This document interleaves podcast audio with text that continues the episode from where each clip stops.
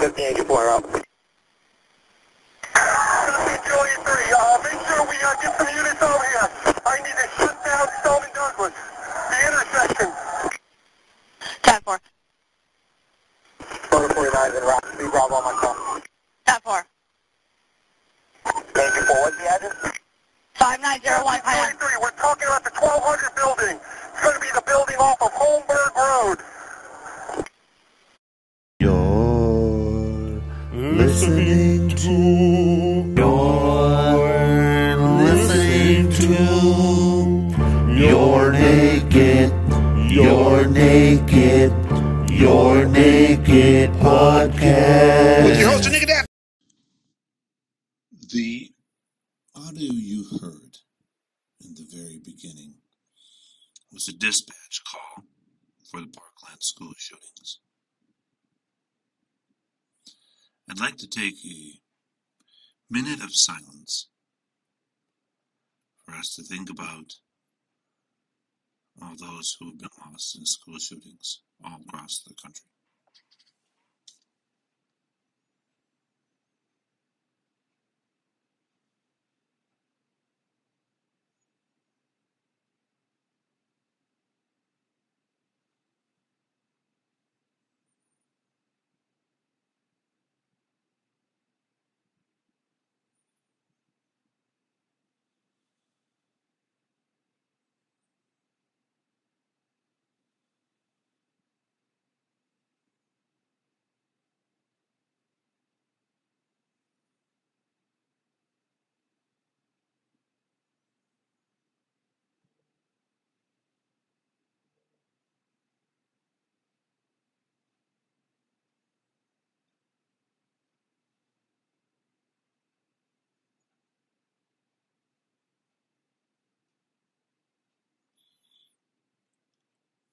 That concludes our minute of silence. Welcome back. I'm your Naked Dad, and this is your Naked Podcast. In today's episode, we're going to talk about the calm and the chaos, school shootings. The first known school shooting in the United States happened in the 1700s. At about July 26, 1764, where four Lenape American Indian entered the schoolhouse near what would be present-day Greencastle, Pennsylvania. They shot and killed the schoolmaster, Enoch Brown, and killed nine or ten children. Only two children survived. In the 1800s, a student, Matthew Ward, Matthew Ward, bought a self-cocking pistol in the morning, went to school, and killed his schoolmaster, Mr. Butler, for excessively punishing his brother the day before. Even though he shot the schoolmaster point blank in front of his classmates, he was acquitted. In 1880, in 1866, um, the New York Times argued against students carrying pistols, citing pistols being dropped on the floor at balls or being exploded in very inconvenient ways. A boy of 12 has his pantaloons made with a pistol pocket. And this at a boarding school filled with boys who, we suppose, do or wish to do the same thing. And June 8th, in 1867, New York City Public School number 18, a 13-year-old lad brought a pistol loaded and capped without knowledge of his parents or his school teachers and shot and injured a fellow classmate. In 1868, a boy in Tennessee left refused to be whipped and left school, returned with his brother and a friend the next day to seek revenge on his teacher. Not finding the teacher at the school, they continued to his house, where a gun battle rang out, leaving three dead. Only the brother survived. So, as you can tell, school shootings have happened. Violence in schools or towards schools have always happened in history. But why does the most recent, say from Columbine on, have such resonance among us? And what can we do about it?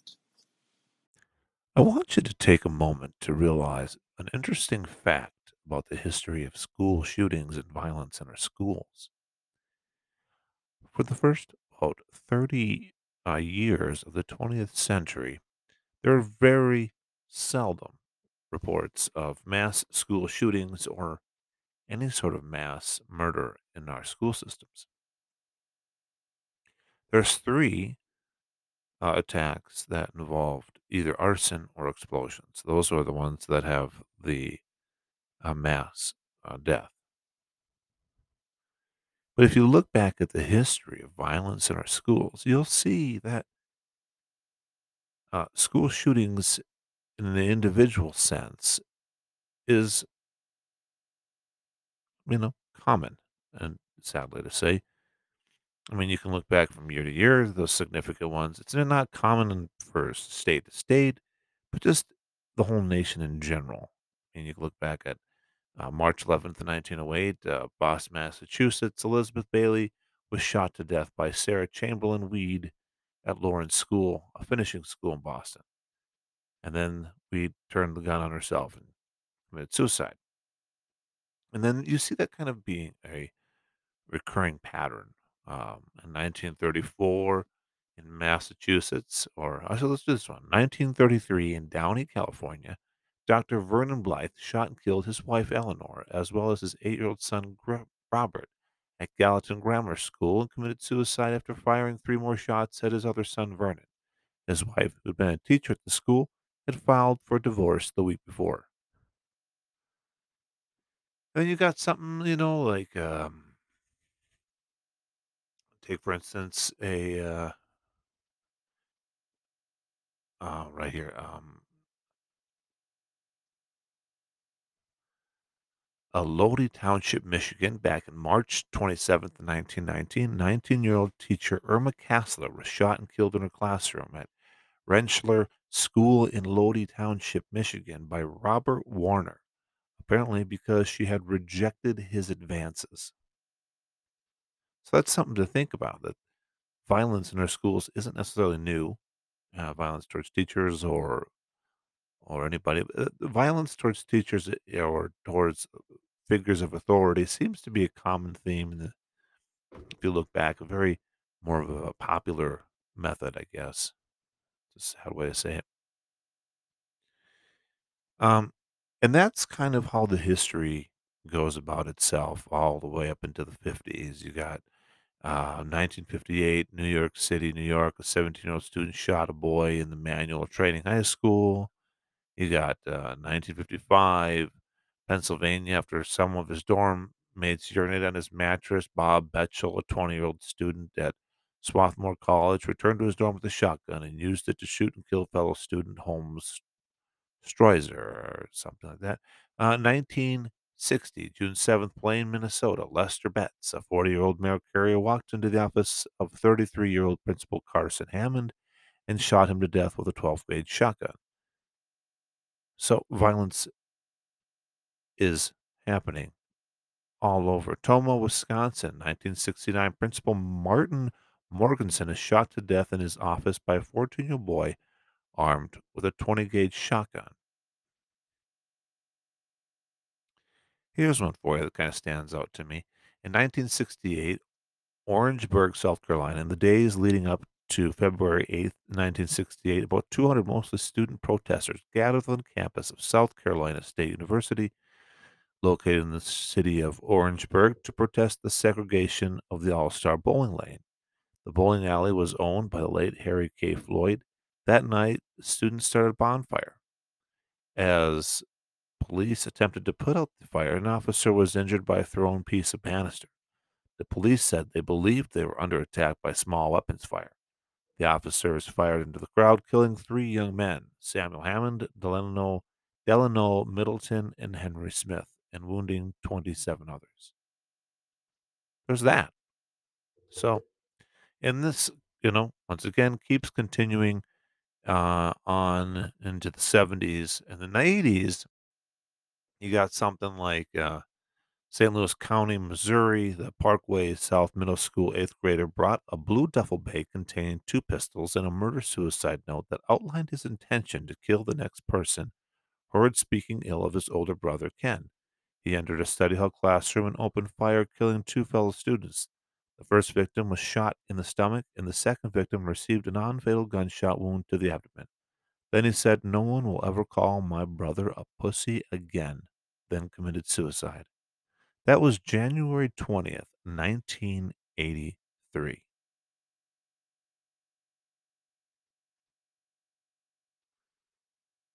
So that's the 80s. And then we get to 1989. Now, this one stands out to me. Actually, we'll go 1988. That is one that really stands out. In Virginia Beach, Virginia Elliott opened fire with a SWD Cobra M11 semi automatic pistol on his teachers at the Atlantic Shores Christian Schools. School. His first shot struck teacher Karen Farley in the arm. When she went down, he killed her at point blank range. He then injured Sam Marino. He turned the Cobra towards his classmates, but the gun jammed and was quick- quickly subdued by M. Hutchison Madison, a teacher, before he could fire another round. So this one had the potential to be a mass school shooting, um, but luckily it wasn't. Here's another one for you. Uh, going back to that one in Virginia Beach, uh, just think about there was a semi-automatic pistol, an M11, Cobra M11 semi-automatic pistol was used.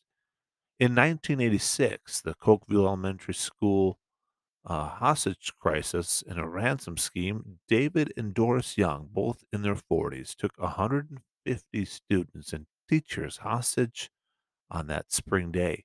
Their demand for $300 million came to an abrupt end when Doris accidentally set off a bomb, killing herself and injuring 78 students and teachers. David wounded John Miller, a teacher who was trying to flee, then killed himself. Something to think about. But going back to this one here in 1989, January 17th, Cleveland School Massacre of Stockton, California, where five school children were killed and 29 wounded by a single gunman firing over a 100 rounds into a schoolyard with AK 47s. So, mass school shootings, as you can see, happen in the 80s.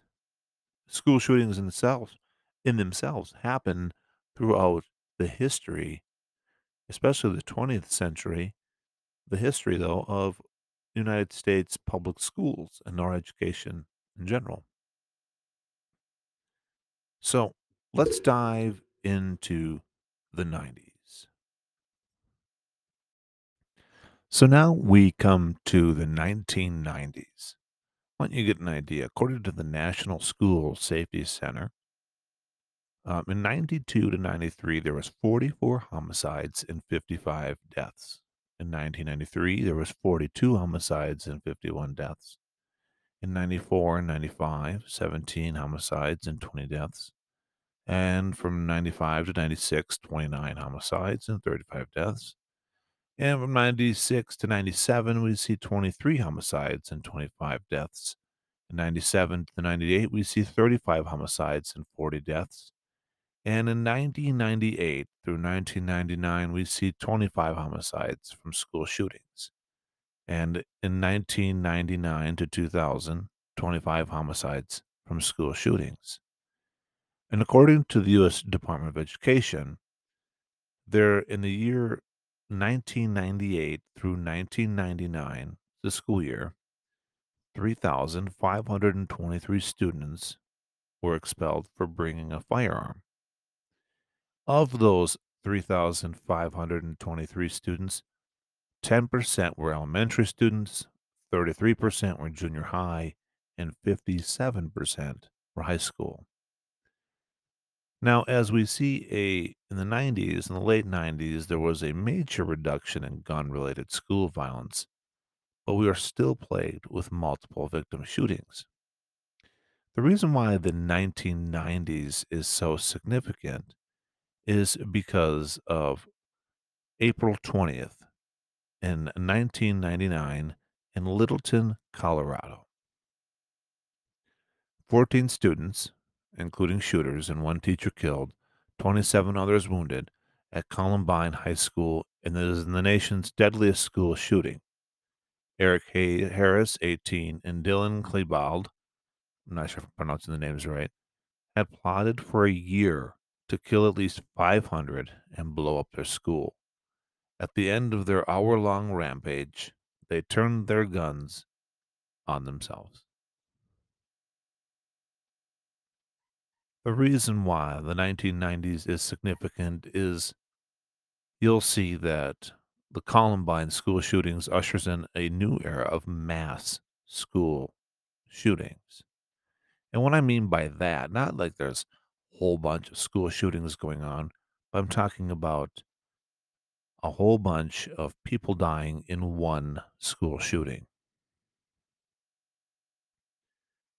So that leads us up to our next question. Why do school shootings keep happening? While the answer is simple, well, the question, I'm sorry, is simple. The answer can be a little complicated.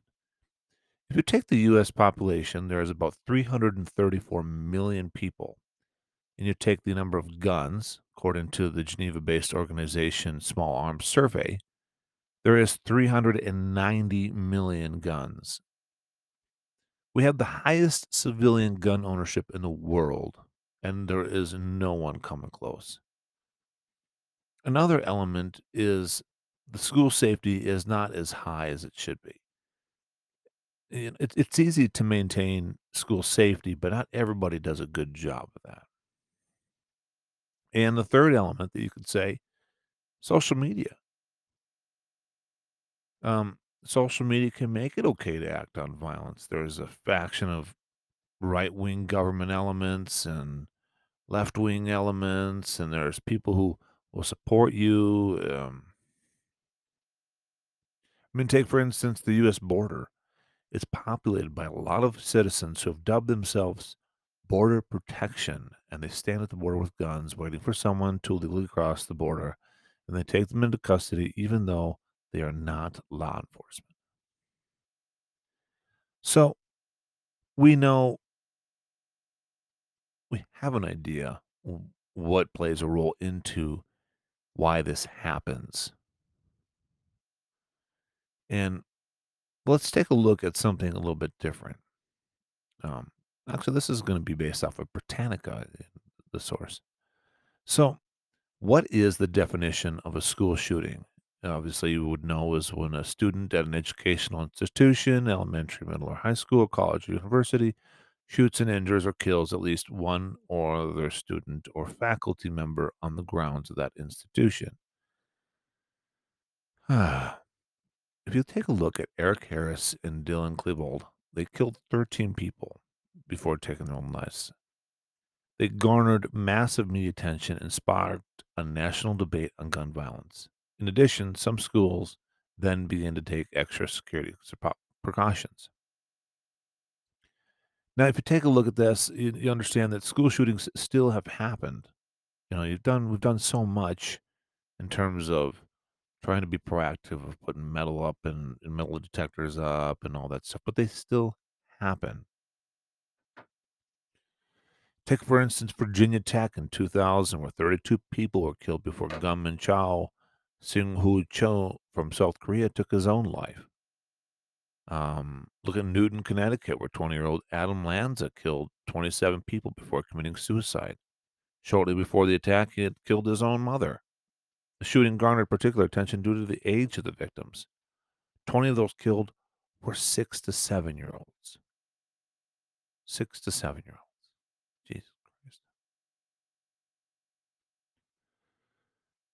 If you take a look at the risk factors why, why does it happen? You know, what makes a school shooter? Most studies would tell you social rejection and bullying is a key factor. Um, romantic rejection, uh, verbal and physical rejection, um, also the availability of guns and the consumption of violent media seems to be what a lot of the focus was. You know, you take a look at uh, violent video games and violent music, television shows, and films. Now, you got to remember all three of these things you know, the availability of guns, the rejection, the violent video games doesn't necessarily mean that an individual is going to be a school shooter. These just happen to be common major risk factors. Another one is where social rejection of where boys' masculinity is challenged, particularly in the form of gay baiting. Um, masculine driven taunting of boys who became shooters included mocking their physical bodies with labels such as scrawny, little, short, fat, skinny, chubby, or small. Shooters were often bullied male members in school, and the primary bullies of future school shooters were often the most popular male youths in the school. You know, preppies. Thus, when the bullying victims became shooters, they often attacked the popular male, males who bullied them. However, the shooters were also likely to attack others with low status in the school, as it was not unusual for school shooters to espouse racist dogmas. what that means is like, you know, Nazi like beliefs and mantras. Um,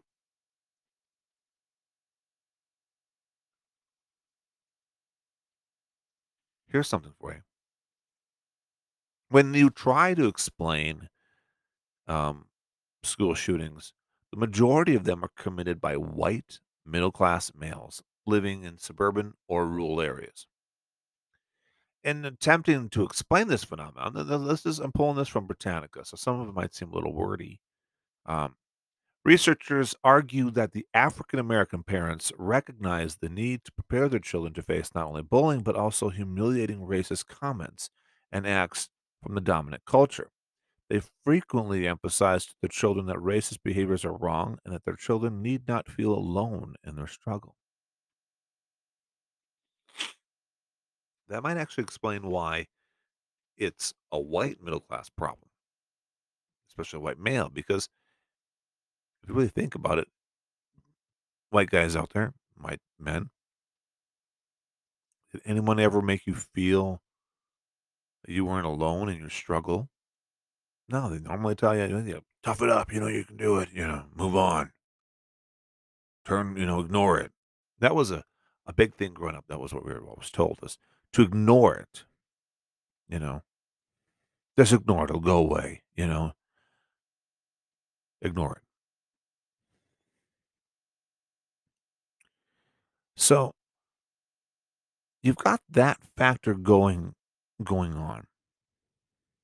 You know, you got the whole realization that mental health plays a role, the accessibility of guns and uh, violent media around you, and then you've got all these dogmas and you know these left wing, right wing philosophies that are easy accessible on social media. And you put all those together, and you're bound to at least brew one hell of a nasty person willing to go those lengths. So let's move on.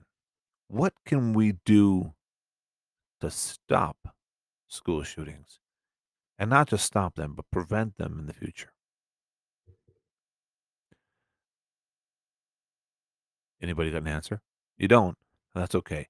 Let's take a moment to listen to uh, a word from our sponsors, and then um, we're going to find out the question, find out some answers to what we can do. So, how can we prevent this and how can we stop it from happening? Well, here are 10 ways, according to theadvocate.org, on how that can happen. Number one, they say start with gun laws, strengthen them, get rid of the inconsistencies from state to state, make it a federal thing and make it consistent. Number two, talk about mental health. Every school shooter you can look at has some sort of mental health issue. We need to take away the stigma and make access to mental health accessible and easy to do in school, school, uh, and schools. Number three, increase school counselors. Number four, improve security protocols at schools. We don't want our kids to feel like a prison, but we also want them to make them feel safe. Focus on the victims and families rather than the school shooters. News and media outlets usually show coverage of the shooter, often providing details about his history and his life, but they don't talk about the victims. Incorporate lessons of emotional and social skills. Monitor social media use. Number eight, expose, de- decrease exposure to violence in media. Number nine, create and implement a system of safe reporting. And number 10, involve parents and the community. Well, I'm going to take a look back at this. I'm going to look at this list and I'll tell you how much I agree with it and what I think should be. We'll take a number one. Start with gun laws and strengthen them. I, I agree that we need to um, strengthen gun laws. I think that's an integral part to make guns not so accessible by those who shouldn't have them. I think each state should be consistent with their gun laws. You shouldn't be you should be able to, to purchase a gun the same way in Wisconsin as you would in the state of Rhode Island. Mental health. Many of the active shooters in schools have been unstable. This is a root, one of the parts of the problem. This is one of the roots of the problem. A lot of these kids lack the mental health needed. So, but you, if you look at mental health, you'll start to realize that one other part that comes with it is mental health involves learning emotional and social skills. Um, so you take a look at that and you, and you start to realize that it's a necessity. Now, I want to give you an idea. I used to work at a treatment facility. We get guys from all ages, from 18 to 72. You, you name it, they would come in and they would spend 30 days, but you would see something astonishing. Almost all of them had no coping skills whatsoever. They were a mess. Liquor, drugs were their were their only coping skill. And so part of their rehab was actually learning how to cope and handle stress in life. Like I want you to imagine something that would stress you out at a minimal basis. You know, oh man, ah, I'm short gas money. You know, it's just gonna kind of put a damper on my plans for tonight. But for someone who has no coping skills, that's insane amount of stress. But I think that coping skills and emotional skills goes hand in hand with mental health. We need to remove the stigma of talking about mental health for young males, and we need to also make it as easy and available for males. Now, the other one was an increase in school counselors. Well, I think, you know, that's an agreeable thing. But that's also going to be an issue of, you know, funding. And that's always an issue with how to conduct business in terms of tackling the violence in schools. Now, you can improve security protocols at schools. And uh, once again, that falls into the prison category. Not prison, sorry, the funding category. And uh, um, another thing that they say here is focus on victims and families rather than the shooter. Now, as much as I would like that to be a reality, it doesn't make good television. No one wants to learn about the families. Everyone wants to know why he did it, why that person shot up the school, what was their motivation. That's what they're looking for. So you got all that going for you. And then you got something like um, the decreased exposure and violence to violence in media. Listen, there has been no statistical evidence that implements that violence in media affects your behaviors. I mean, there's nothing that you can scientifically say that proves that. However, you add that with other factors like no coping skills, bullied, all these other factors in life, and you got to brew for an explosive soup. Another one is create and implement a system of safe reporting. Absolutely agree with that. 100%.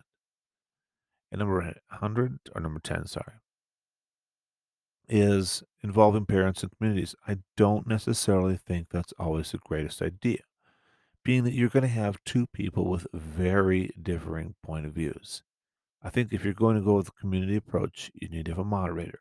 someone who can sit there and answer the questions and calm them down. Now, that's all I got to say about so the school shootings and all that stuff. I don't really know what else to tell you. I mean, school shootings obviously haven't stopped. We have all the information on what to do with them. We have a whole history of school shootings, but we haven't figured out how to address it. And each school is going to be different, and it's you know it's so politicized. But I just want to say one thing: that these families deserve answers and closure. They deserve you to go and and get the, the closure. The other thing you got to think about is students need to feel safe where they go to school. Teachers need to be need to feel safe where they work. And the community needs to feel safe knowing that we took away the ability for someone to cause harm to himself or to others. And we stopped it from happening. And the biggest reason you can do that is love. Love your child. Remind them how great you think they are. Remind them every day. That's all I got for you. My name is Your Naked Dad. You're listening to Your Naked Podcast, and this has been the episode of The Calm and the Chaos School Shootings. Hey, hey, hey, hey, hold on, hold on, one second. Hold on, hold on. Oh, oh, don't go anywhere. It's me, Your Naked Dad. Say, listen, the next episode of The Calm and the Chaos, we're going to focus on the Ukrainian war going on right now. And we're going to talk about how that affects you and everything going on with it, the history of it, all that stuff, all that jazz. So stay tuned for another episode coming up. And I'm not sure when, but it's coming up soon. You know, you know it's coming up. Could be days, could be weeks. But you don't know until you know. All right. Uh, so just stay tuned for another episode of the Calm and the Chaos, your Naked Podcast. I talk about the Ukrainian war. So, how can we prevent this and how can we stop it from happening? Well, here are 10 ways, according to theadvocate.org, on how that can happen. Number one, they say start with gun laws, strengthen them, get rid of the inconsistencies from state to state, make it a federal thing and make it consistent. Number two, talk about mental health. Every school shooter you can look at has some sort of mental health issue. We need to take away the stigma and make access to mental health accessible and easy to do in schools, school, Uh, and schools.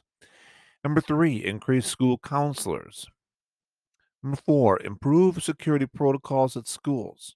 We don't want our kids to feel like a prison, but we also want them to make them feel safe. Focus on the victims and families rather than the school shooters.